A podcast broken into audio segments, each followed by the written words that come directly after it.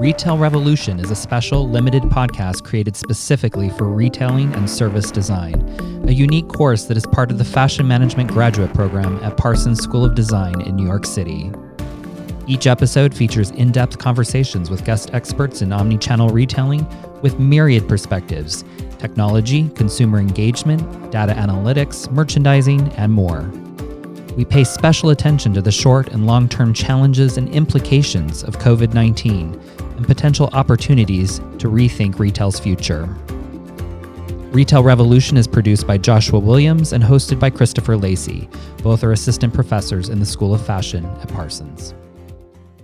I am your host, Christopher Lacey, and welcome to another episode of Retail Revolution Podcast. Please be sure to subscribe to Retail Revolution on your preferred streaming platform. You can find us on Apple Podcasts, Spotify, Stitcher, and TuneIn.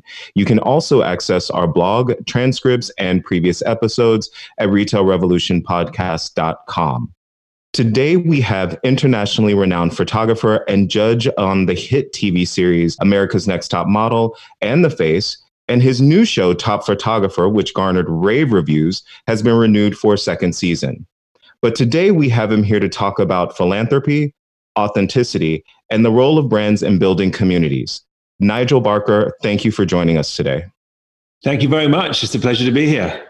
Awesome. So, Nigel, what is going on in your world right now? Tell us about your current projects. What's happening? Well, I think, like most of us, a lot of things have uh, either been postponed or somewhat ground to a halt in many ways. Although I am remaining to be busy. I mean, obviously, the coronavirus and the quarantine affects production in, in television and in photography enormously. You know, but what was interesting, I guess, for us was how we were able to continue to try and work and do certain projects even despite the situation. And certainly now things are picking up. But one of the things that we were able to do for some of our clients is be sent product to shoot at our house, at our home, and to sort of uh, create campaigns without the sort of studio or building a studio in, in the house or in the garden or in the environments that I had around my property.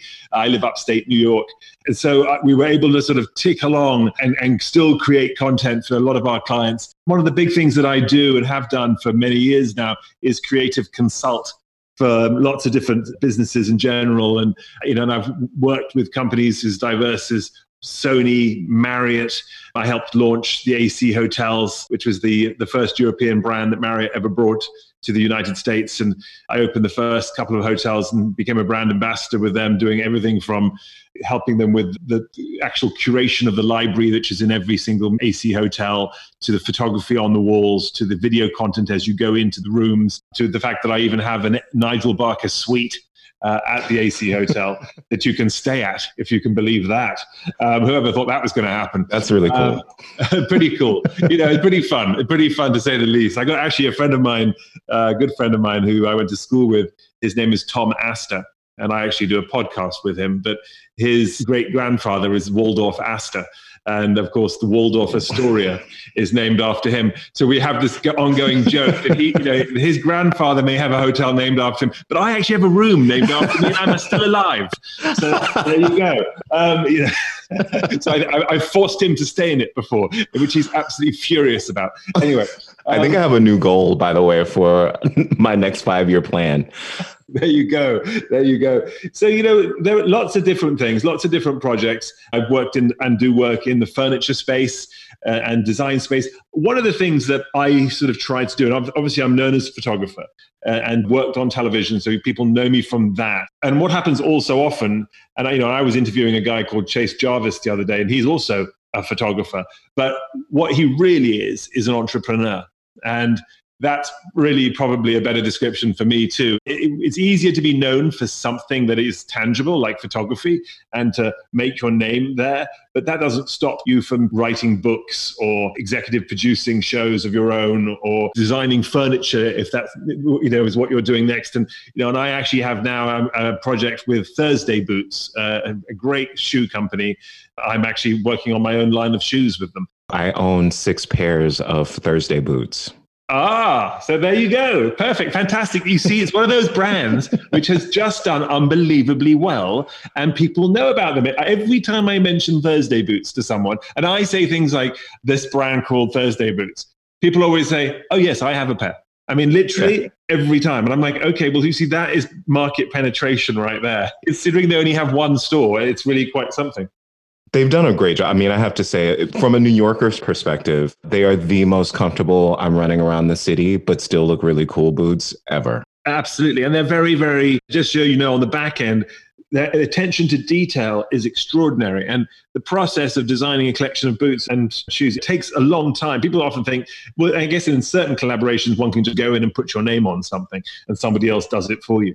But that, that's not the way I like to work and operate. And certainly as a creative myself, you know, every aspect of how the sole is made, the shape, the look, the feel. What are our options in every aspect of the stitching and the laces and what what that effect that makes to the boot and whether it's got a steel toe cap or whether it hasn't. And you see, someone like myself wears boots a lot because as a photographer, I'm on my feet a lot. I'm in situations where I'm working in fields. Then I'm in a studio which has a concrete floor, and I'm outside scrambling around. I'm on my knees shooting, taking pictures, and your shoes and boots get scuffed up. So I need a type of a shoe or boot that's really quite hardy.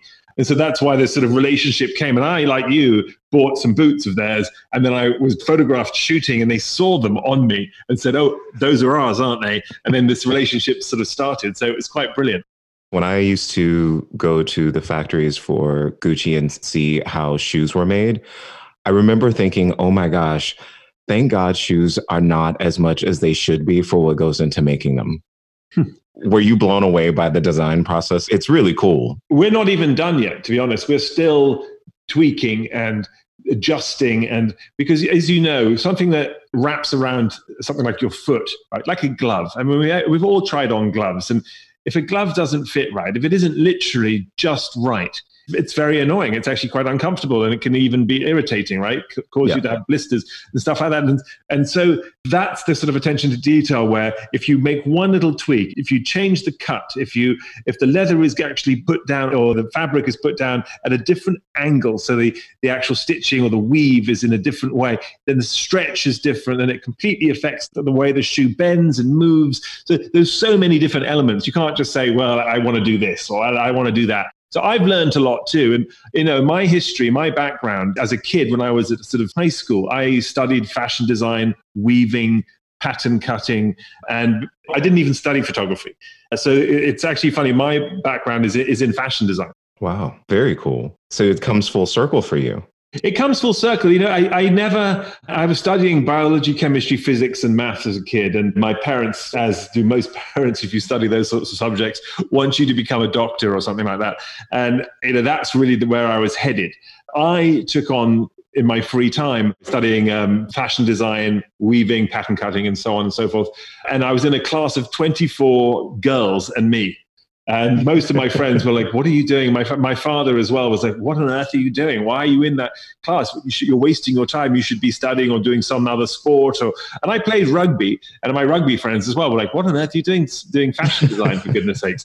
And, and I said to them, you know, my father, I would say, "Well, you know, I'm learning to stitch really well. So when I become a surgeon and potentially a plastic surgeon, I'm going to have the best technique down. I'm going to know all." And he was blown away. He's like, "Oh my goodness, what a brilliant!" idea. Never even thought of that. Of course, how else would you learn? And you know, so I, I convinced him, although that was not really my aim at all.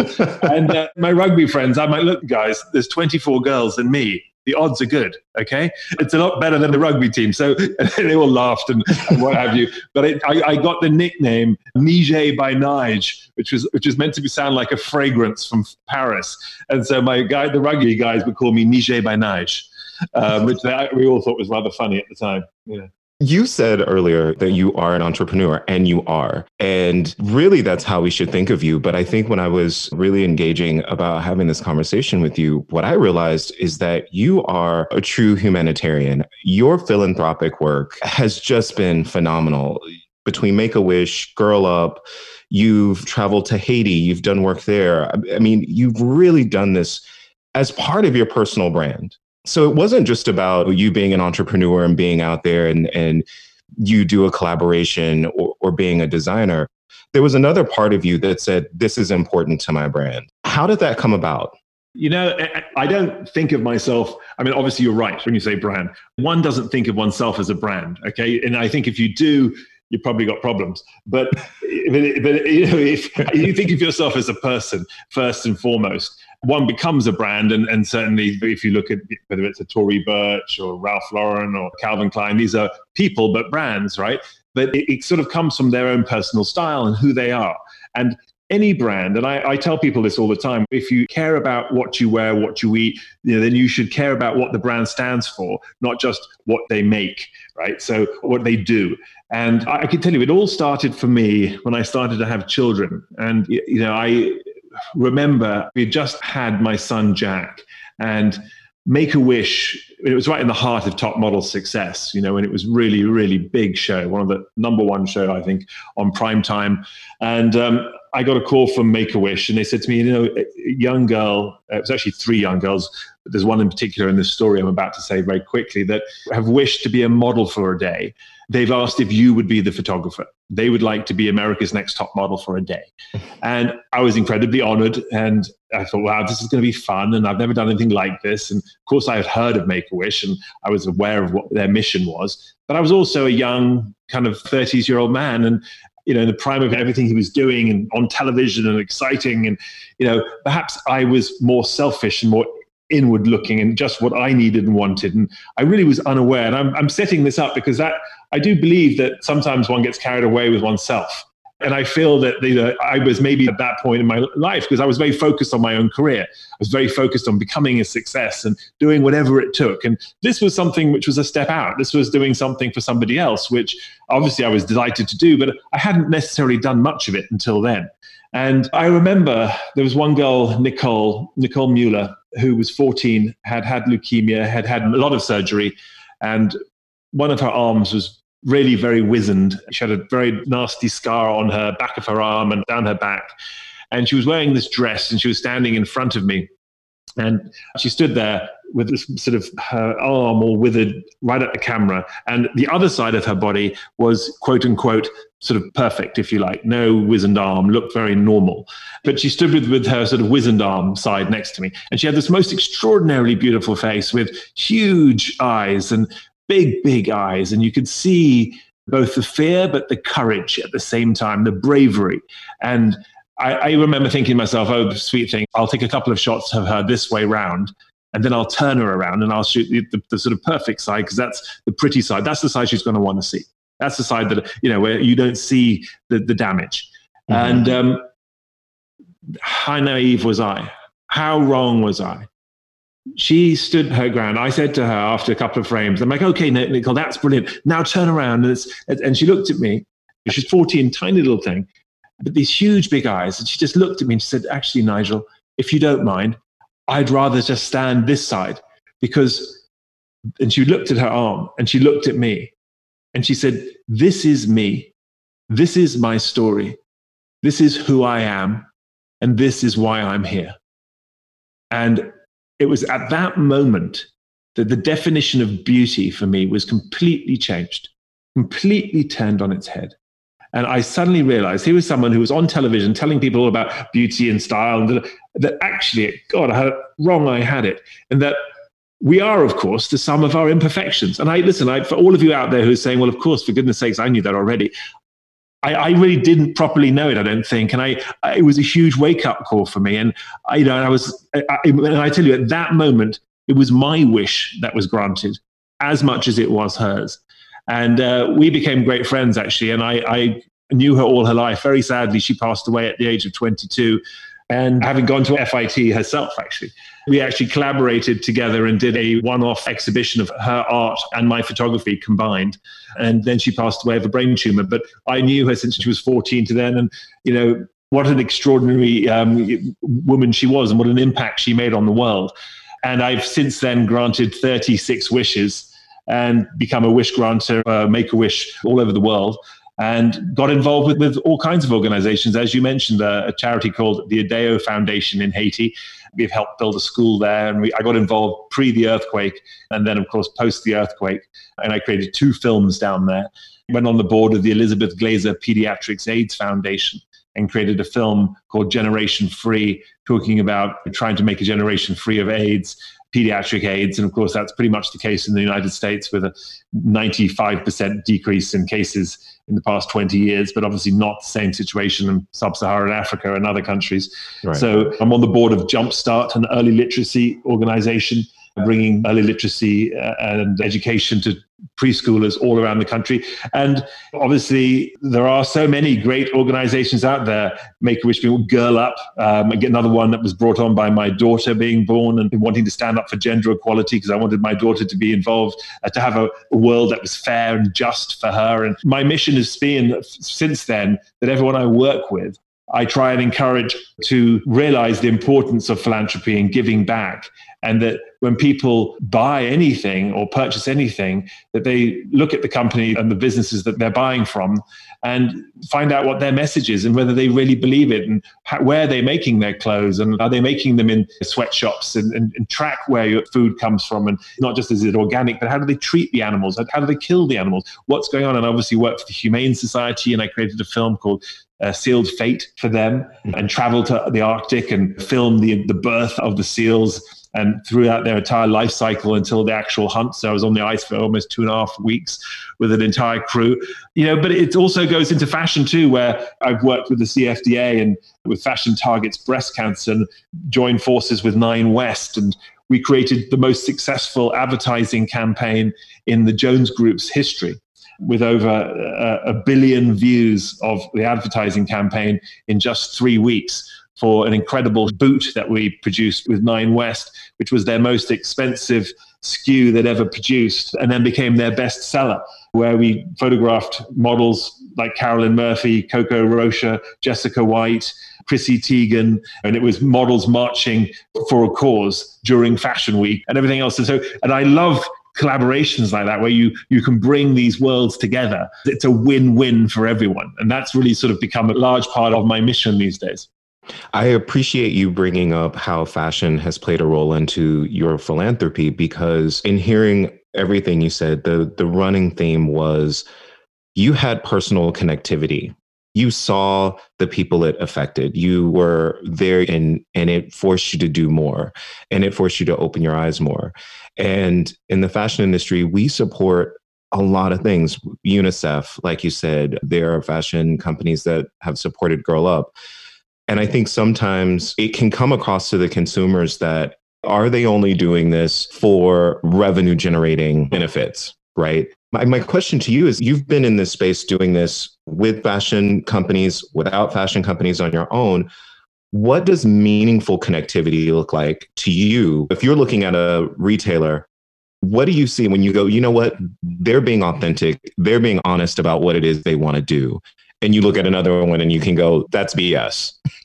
Yeah, well, there's there's a lot of BS. I mean, we all know it's, it's, you know it's Pride Month right now. How many people have rainbows on their products, on their stores, and everything else? But are they really supportive of the gay community? I, I, I know is this just a, something that's cool for the month? What, what, are they doing? Are they giving to the, right organizations? Do they actually care? Who are they employing? Are they fair? And the same goes for you know breast cancer awareness. How many people put a pink ribbon on everything? That's not to say, look, it's it's great that people are being recognized or that these organizations are having a moment, having a month. And I and I'm not saying that one shouldn't support these organizations during those months. I think obviously that's a good thing and there's awareness and what have you. What bothers me is not all these organizations are actually physically giving back at that time or you know it, it, it's really just because it's in fashion as in it's it's in vogue that moment. It, it's what we're doing this month. And they don't not necessarily following up or really making it a part of their mission statement. And i really like organizations that they don't necessarily spread themselves so thinly that they they, they understand what they're about and um, what matters to them or what matters to the founder or what matters to their employees. And they they really go for it. I've worked for a company called art van for example a furniture furniture company in the Midwest, and I produced my own furniture line called the NB1 and NB2 collections. Which, by and, the way, I like a lot. Thank you very much. I'm actually sitting in one of my chairs right now. You had a look in my room when you when we first got on this call, this podcast, and in the room. So all the stuff you can see in here is all from my collection, which is one of those fun things about when you do get to design your own things. When you design your own clothes, how much fun is it to put on something that you made? But very nice also to rather sit in your own chair just just for just because it is. It's sort of one of those fun things in life. But my point here is is that this is an organization that started by the, the man himself, Art Van Elslander, who really cared about his community. And you know, the, these stores are in all these communities throughout the Midwest. And people, when they buy a table, when they buy a bed, furniture is very personal. It's in your house. It's a bed is something you sleep in every night. A dining room table is something that you eat at every day three times a day, oftentimes. For many households, it's more than just a dining room table, it's a table where people are doing their homework. So, my point being that he understood that what he was making was not just a thing, that it was oftentimes a part of the family, and that furniture can be heirlooms, and that people care about their favorite chair, and they get upset when someone else sits in it because it's their chair, you know, even if it's the cat who sits in the chair, you know. It's, you know and so he ran this amazing um, charity which raised millions of dollars every year for all the local charities. And it was a big competition to get the local charities to think of things outside the box to, to, to sort of almost vie for as much money as they could. And they all raised money, every one of them, but one of them got the million dollar check. Um, and, and, it was just this great competition between all of the local organizations, but it was then voted on by the people.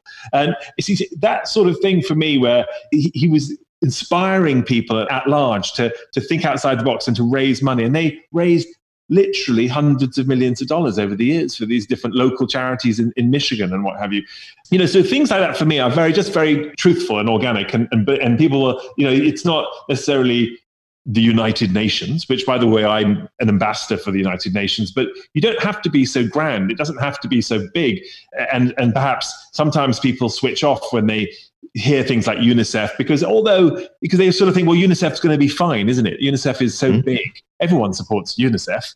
It's a massive deal. Everyone's a part of UNICEF. They don't need my 10 bucks. I encourage everyone to look at things that matter to them issues that matter to them illnesses that someone in your family has suffered or someone you know something that bothers you something that you think might happen something that you think you might get because you've got a genetic marker for Alzheimer's. I don't know what it can be right? but what are you going to do to make a difference this is your life. This is your world. It's up to us to grab that world and change it and shape it and do as much as we can to make a difference in it. I look for organizations that really care, that are making a difference, that aren't taking advantage of our world. And so that one can shop as, as much as possible guilt free, eat guilt free, and sleep well at night and stand up straight when you walk. I say this often to startups that I'm working with, which is the product is the product and and the last thing we really all need is more product technically right? But what is it that means something to you? And i have talked to so many startups that when i ask them so what are your core values or what is your mission statement?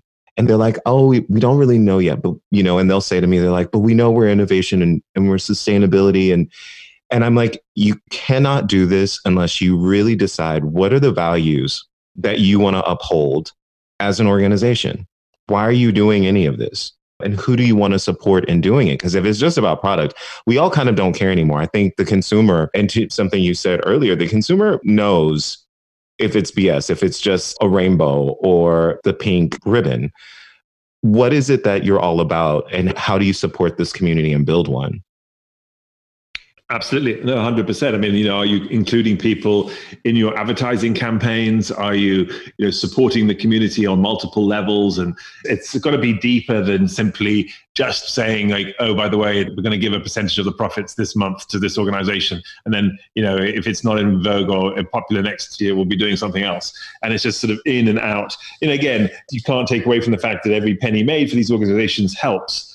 But from an authenticity standpoint, I think it, it's it's very very shallow, and that's sort of that that's the situation. And you know, I, I feel that you have to get a bit deeper. And you these days there's so much information at our fingertips that it's not difficult to actually do the research and to see who resonates with you. And I think that in many respects, social media has been a large player in this. Is that it's given people the ability from all over the world, everywhere, to sort of dig a little deeper and look. And the companies, some companies just don't get it. They just don't know how to do it. And it's funny, even these really big behemoth companies that have a lot of financial power to really hire the right people fail so terribly when it comes to actually communicating one on one or being personable through social media. And they, they can't help themselves but be incredibly corporate in their communications. You can see how and why they suffer and why these other little companies and things are popping up because people are realizing that they have an option, they have a choice. And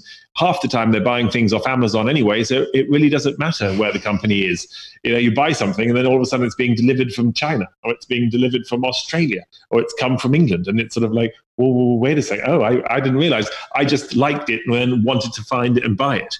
So I, I think it, that is creating a large change in the world that we live in right now. And, and it's, it's a positive thing for me. That's a positive difference. And I'm constantly telling people shop with knowledge. Knowledge is power.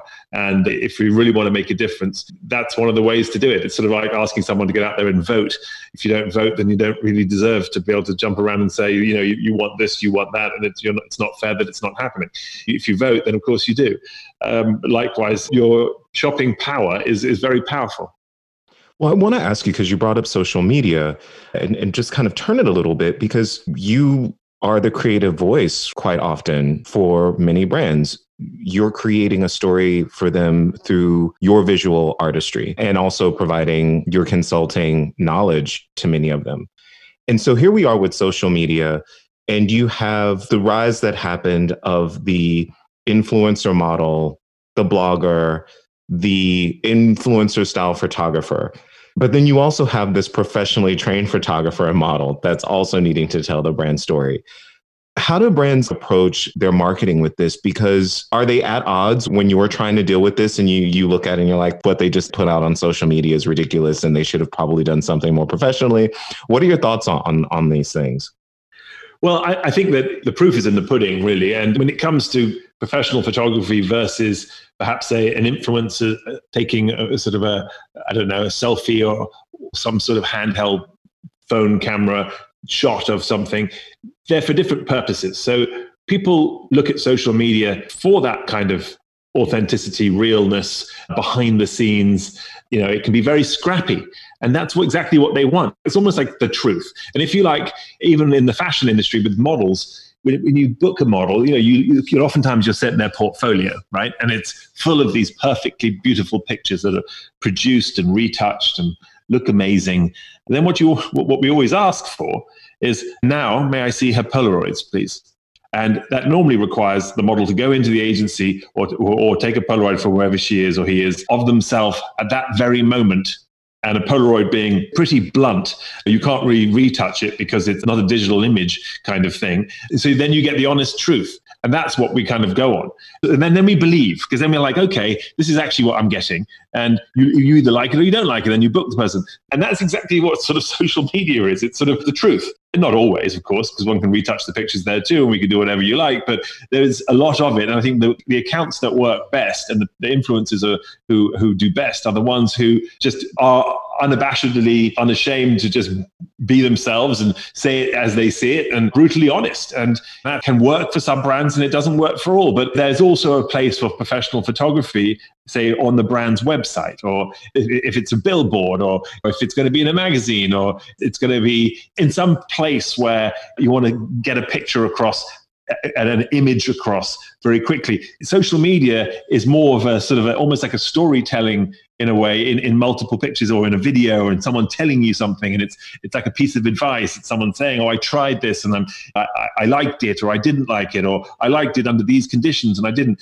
but an ad is really just the, the fantasy it's not advice. It's just saying, look at this beautiful moment. This could potentially be you. This is a, a, dream.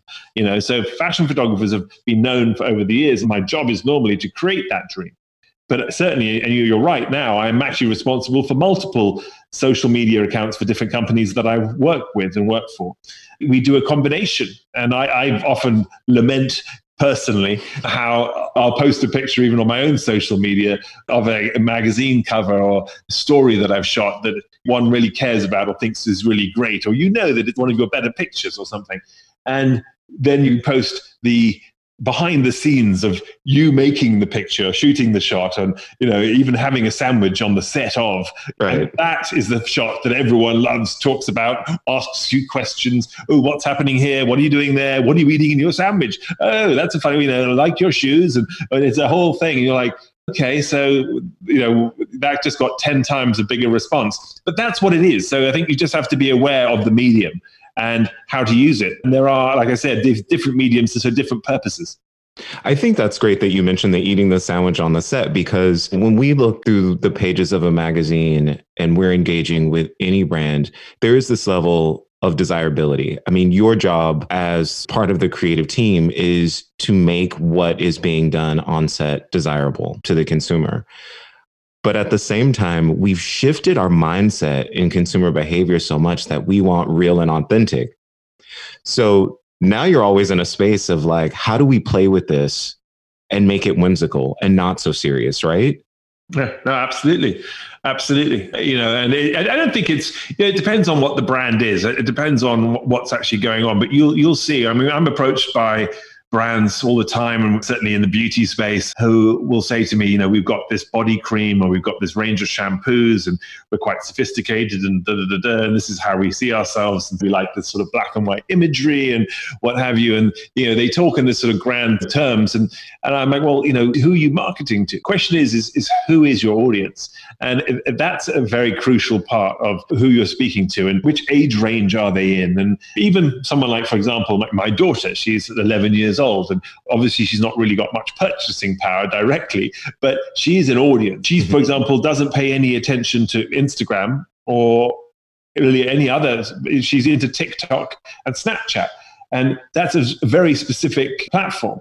Yet, someone like my mother, for example, uh, who's in her 70s, is all over Facebook. And she has a certain spending power and certain things that she's into. My wife is really solely on Instagram, you know, and I love Twitter and things like that. And so there are, there's so many different avenues in which to market and how to market and get to people. And on top of that, you know, someone like my wife likes to buy magazines, right? When we travel, like she goes to the magazine store in the airport and she buys her magazines, and she still likes to do that. You know, there are certain people and certain demographics, 40 plus, if you like, who, who will go and buy magazines. And then there are coffee table books that people still like to buy, no matter what age they are, because they look good. And, and those are sort of almost like these larger pieces that you can put on a table where if your advertisers are thinking in a certain way, they I've been asked by fashion designers and furniture designers recently to help them put together coffee table books because they're realizing now that's a way to get this sort of big brand message across in a book that looks very organic as just a beautiful piece of art that someone may want to flick through.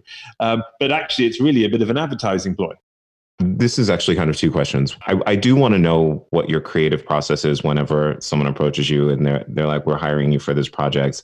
You know, what is this process for you to figure out what it should look like? But then my other question to you is our students, many of them are planning to start their business. What should their creative process look like when deciding how they should craft their Instagram look? What questions and process should they be going through and checklist to make sure that they're putting out that really cool, desirable brand image? It's, it's funny. There's a lot of different angles here that one can take. And certainly and if I don't answer all your question, remind me of the bits. No, no, no, it's okay. It's a big question. but, uh, but there are lots of pieces to it. So, talking social media, there are people who, we've all seen this, where if you go to their account, it, it's beautifully curated. And you look at the whole account and you see what they've sort of done, if you like, where every third picture is black and white and every other picture is blue. And when you look at the whole account, it actually has this beautiful color palette of all the pictures laid out and you're like, oh, it's so beautiful, it's so well presented, it's very chic, and it almost looks like storefront. And one may think, well, that's a great idea. I should do that. How, how great that looks. However, and this is just a fact, 99% of people do not visit the account page again after they follow someone. So only 1% of people will ever look again to see what is going on on your account page. That, that's direct from Instagram, right? Who I work with quite closely. So you realize that the only reason why that has any impact whatsoever, that you've done that amazing curation, is potentially only when people go to your page for that very first time to see if they want to follow you. And perhaps maybe then that page, the way you've curated it, might make them. So, really, you're doing it for yourself. And actually, what draws people's attention and what makes people come back, and actually, most people don't even go to an account to follow it, they just follow it directly from that one picture that they liked. Um, and that's provoked them enough to go, okay, this is something interesting. I'll see what else this person does it's it's sort of realizing that what social media can do and what we found to be very successful in a lot of the brands that I worked with. And for example, when I say diversity, I, I mentioned I work for Art Van, this furniture company, um, which is a multi-billion dollar business, and people like Marriott, who I've worked on their Instagram account as well for AC Hotels, which we all know how big Marriott is, with Sony International and companies like Adorama and Canon Films, but also to small startups. Okay. Mm-hmm. For example, the Dog Pound, which is a gym that I actually part own. And, Do you really? Uh, yeah, I'm one of the founders of the Dog Pound. I don't uh, know why I didn't know that.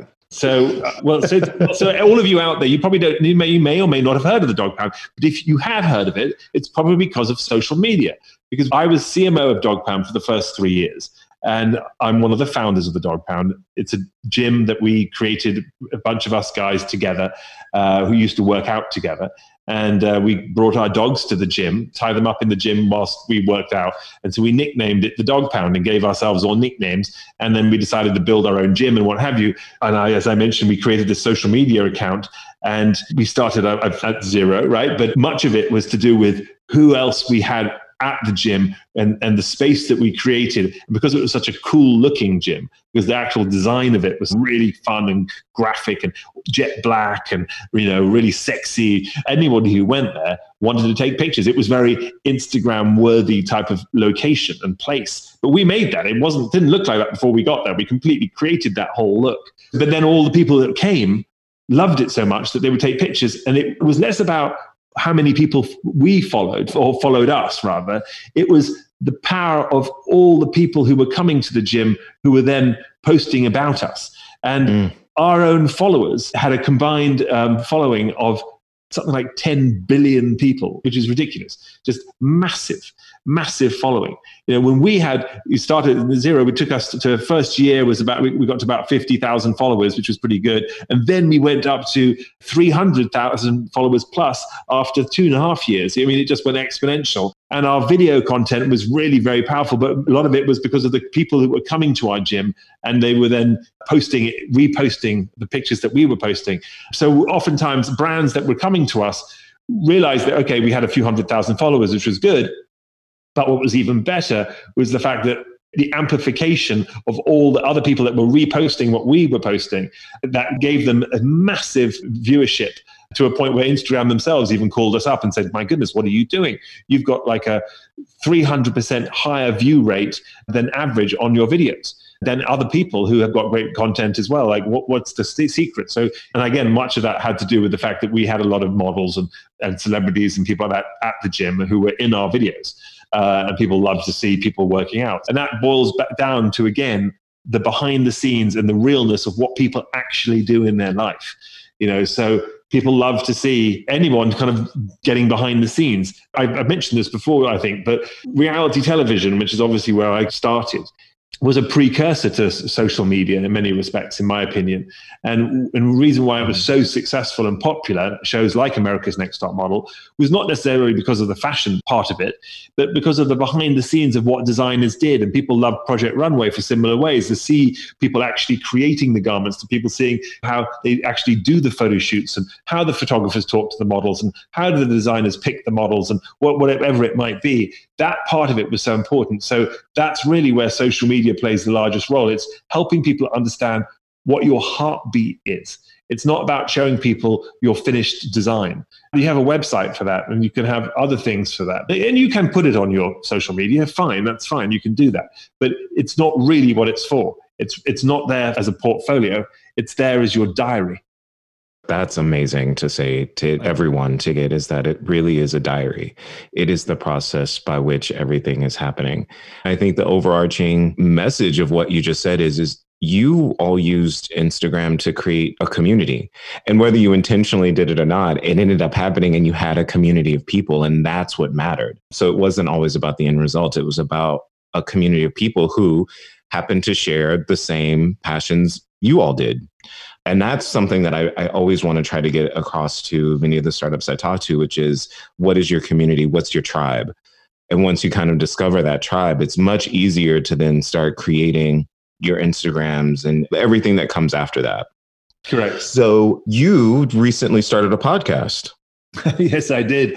Um, I started it with Univision, the Spanish speaking channel, and I did 24 episodes. And recently, at the beginning of this year, I signed, re-signed with Embassy Row, and it's called Shaken and Stirred, and it's really a total labor of love, which is become something else, as did the dog pound. The dog pound was me working out with my friends. And because I was passionate about it, uh, and this is a concept for everyone out there, pick things that you actually care about, right? We've talked about this, really, it's, it's the theme of this entire conversation, isn't it? But passion, things that you care about, things that actually interest you, not just things that you've been trained in, you know, or something that you have a degree in or whatever. Of course, you, you hope, let's hope you're passionate about that. And most people in fashion certainly are because it's a vocational type of job. But so often it's not for people, whatever they're doing out there in the world is not vocational. But I have discovered that all the things that have been the most successful for me, like creating a gym. I mean, here's a photographer, right, who creates a gym for goodness sakes that becomes one of the most successful gyms in in New York City and now we have an LA location as well and has a very powerful Instagram account that people have heard of all over the world. I go into a gym anywhere in the world wearing a dog pound t-shirt. People are like, "Oh my god, the dog pound," you know. um, and it was just because I enjoyed working out, and that enjoyment that that people could see how thrilled we really were is contagious, and people love it, so they get in on it uh, and want to be a part of it want to be a part of that community. And likewise, truth be told, I enjoy, like many of us, a good cocktail.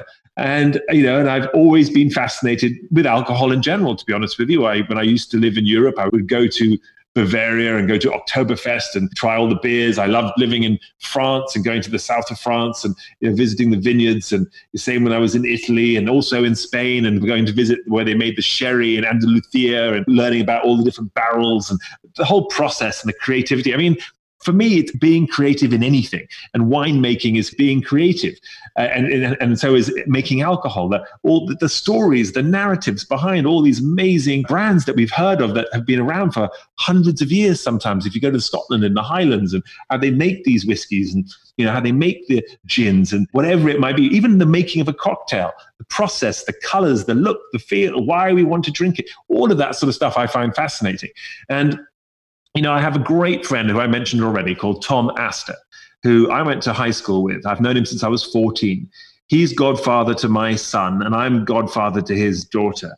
And we've always tried to do things to help bring us together as friends to make sure that we always had an excuse to see each other whether it was making you know each other godparents to our kids but then late last year we were sitting down together having a great old chinwag over a cocktail at the table and he was going back to England. And I said to him, Goodness, I'm going to miss you. And he said, I know, me too, you. Well, we should do something to make sure that we can do this more often versus just once or twice a year. And uh, we also do family vacations together. And I sort of said, well, this fun conversation is we're always laughing our heads off when we tend to think of some something that's happening in politics, current affairs, can be anything. And we would rip into it as old school friends would do. And we would have no, you know, no holes barred, every, everything, nothing's taboo, everything's nothing's off the table kind of conversations. And um, I'm like, well, why don't we do a podcast and do this? We can talk we can have an excuse to talk and we'll do it over a cocktail and we'll shake the conversation up we'll stir the conversation up and we'll enjoy an experiment on cocktails. And so literally Shaken and Stirred was born with a little play on the old James Bond theme because we both enjoy a good martini, uh, but not shaken, not stirred, which is the James Bond tune, but shaken and stirred. Um, and sometimes Tom's the shaker, sometimes I'm the stirrer, and sometimes it's the other way around. But we've done many different new episodes. We just launched again, and of course now we're doing it in this COVID situation. But it's really become rather special and rather magical, and we've got people calling us now saying we'd love to be on your show. So that's when you know you've done something good. Um, is when people start to call you, uh, and so that that for us it was a real, really, really rather nice. And um, and again, it's just simply good time, and it's available uh, pretty much everywhere. You know where you can get podcasts from Spotify to Apple Podcasts to Google Play and everything else. But um, thank you for bringing it up. Absolutely. I'm going to take a listen. I'm actually going to send you. So I used to be a bartender or bar manager years ago, but I'm going to send you a couple of cocktails via email that I want you to try out and tell me what you think. Brilliant. I, I think you'll like them. Nigel, I could probably chat with you all day, but you've got stuff to do and so do I. So can you tell our listeners how can they they stay up to date with what's going on in your world? Oh, absolutely. Well, certainly, you know, if you if you're an Instagram person, you can find me there at Nigel Barker. Nice and simple. Same on Twitter, Nigel Barker. Facebook, Nigel Barker Official. And then, if you want to look at my work and, and review my films and current projects in full, then my website, which is www.nigelbarker.tv. So it's it's nice and simple, really. There we go. Nigel, I appreciate your time today. Thank you so much for talking to me and to our listeners. Really appreciate it. My pleasure, Christopher. Thank you so much. All the best and good luck to everybody out there. Thank you. Thank you for listening to this episode of Retail Revolution. A very special thank you to everyone who has helped make this podcast possible our guests, our students, and fellow faculty at Parsons School of Design especially in such an extraordinary and unprecedented time. Our theme music was composed by Spencer Powell. Be well and stay tuned for our next episode.